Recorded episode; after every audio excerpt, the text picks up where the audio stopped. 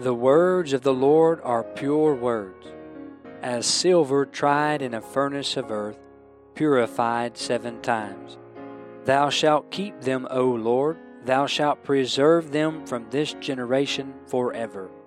For as the rain cometh down, and the snow from heaven, and returneth not thither, but watereth the earth, and maketh it bring forth and bud, that it may give seed to the sower, and bread to the eater, so shall my word be that goeth forth out of my mouth.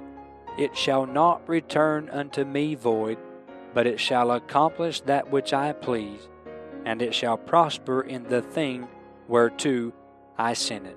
Welcome to another program with Truths to Live By, a ministry of Harriman Baptist Tabernacle in Harriman, Tennessee. You're listening to Brother Benjamin Cooley. I pray we would be a blessing to you today.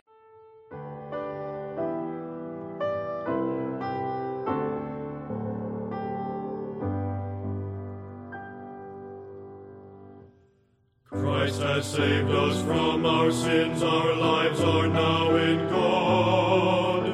We desire the holy word to order where we trod. All for Christ, yet self we count as dross.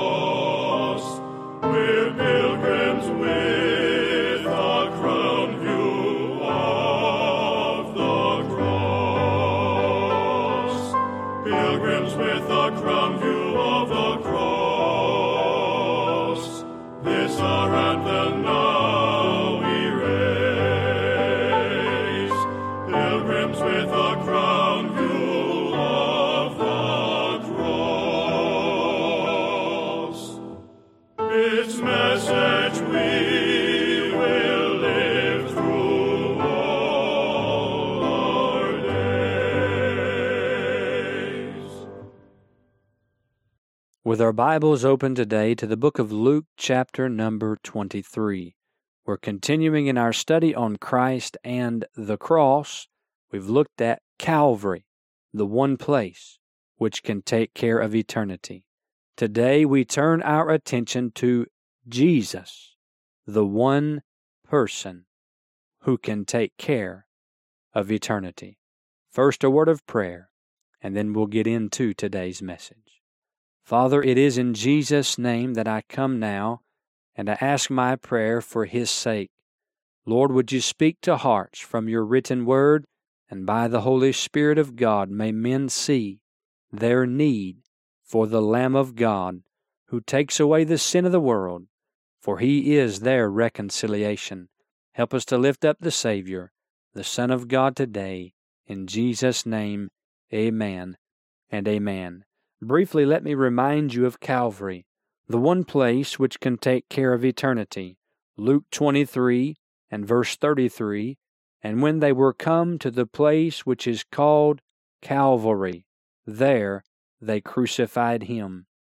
And so we looked at Calvary, beginning here, taking the text as a point of departure. We looked in 1 Peter 1, verse 20, and there Calvary is seen to be a place of destiny. Before the foundation of the world was laid, Christ was as a lamb slain.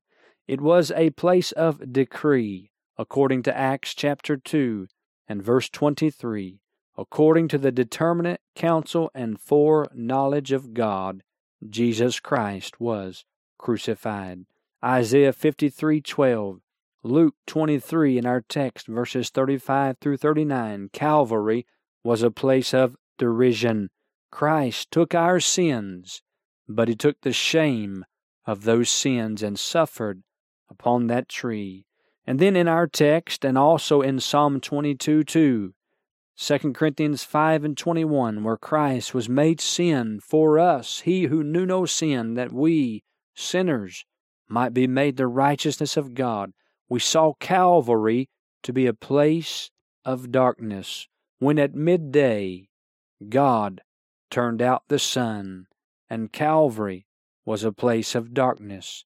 It was a place of deliverance. According to Isaiah 53 4 through 6, the Lord hath laid on him, on Jesus, the iniquity of us all. It was the just for the unjust that day, who died for our sins and our souls, that he might bring us to God. 1 Peter 3 and 18. But then we pointed out last time together that Calvary is a place of decision. Now, we are not reducing salvation to a decisional regeneration. It's not simply, well, I'm going to decide for Jesus and then you're born again. No, there is the necessity of the work of the Spirit of God. When He is come, the Bible says in John 16, verse 8, He will reprove the world of sin and of righteousness and of judgment, being born again, not of corruptible seed, but of incorruptible, by the word of God which liveth and abideth forever. Not only is there the necessity of the Spirit of God, but there is that necessity of the Word of God, God's Spirit with God's Word, convincing the heart of the guilty and bringing light, the light of the glorious gospel of Christ, into the darkened mind and heart of the sinner, and giving them an opportunity to see themselves a sinner. And yes, there is that moment when that sinner must repent and turn toward God that they might believe on the Lord Jesus Christ. Will you bow the knee and call on the name of the Lord Jesus? It is a decision, friend. It's either going to be your sin or the Savior. It's going to be your way or God's way. No wonder Paul testified both to the Jews and also to the Greeks repentance toward God and faith toward our Lord Jesus Christ. But as many as received him, those who turn from their sins and trust in Christ, are the ones whom God redeems. Now, today we come to verse 34 of Luke chapter 23. Then said Jesus. Here is the one person that can take care of eternity. Then said Jesus, No man anywhere at any time will ever be able to get to God outside of our Lord Jesus Christ. He is the one way, the one door into heaven. Apart from Jesus, no man will ever see God. We find our Lord throughout the Scriptures, first as the one mediator. This is where we begin. 1 Timothy chapter number 2 and verse 3. For this is good and acceptable in the sight of God our Savior, who will have all men to be saved and to come unto the knowledge of the truth. For there is one God and one mediator between God and men, the man Christ Jesus, who gave himself a ransom for all, to be testified in due time. There is one God, friend, and there's one mediator between God and men, the man Christ Jesus. You see, in this day of apostasy, which is all about us, in the day of inclusivity, where it is quote unquote wrong to exclude anyone, and you must be tolerant of everything and accepting of everyone. This is the great crime. It's not a crime. Oh no, it's not wrong or unpopular to say that Jesus Christ is a way to heaven. That is acceptable. That is palatable with this world of apostates. That is accommodating to the world's philosophy. But when you stand up and boldly proclaim that there is one God exclusively, and beside him there is none else, and then there is but one mediator exclusively, one go between between God and men, even the man, Christ Jesus. Here is the crime. Here is what makes that preacher or that church or that believer, that witness, that testimony, that Christian unpopular, that they boldly proclaim the biblical truth, which is rooted in eternity, revealed in the Scriptures, and should be published throughout the nations that Jesus Christ said, I am the way, the truth, and the life. No man cometh unto the Father but by me. The Catholic Church will not get you to heaven. Your good works, as taught by the Mormons and the quote unquote Jehovah's Witnesses, the cult of the JWs, none of these will get you to heaven.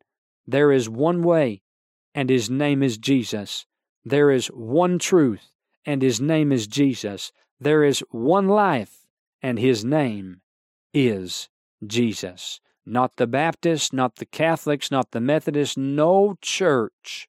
And I say that loosely. I believe you understand what I mean, but no organization, no group of people, no pope, no priest, no preacher, no pastor, no one anywhere can make you certain for heaven but the Lord Jesus Christ.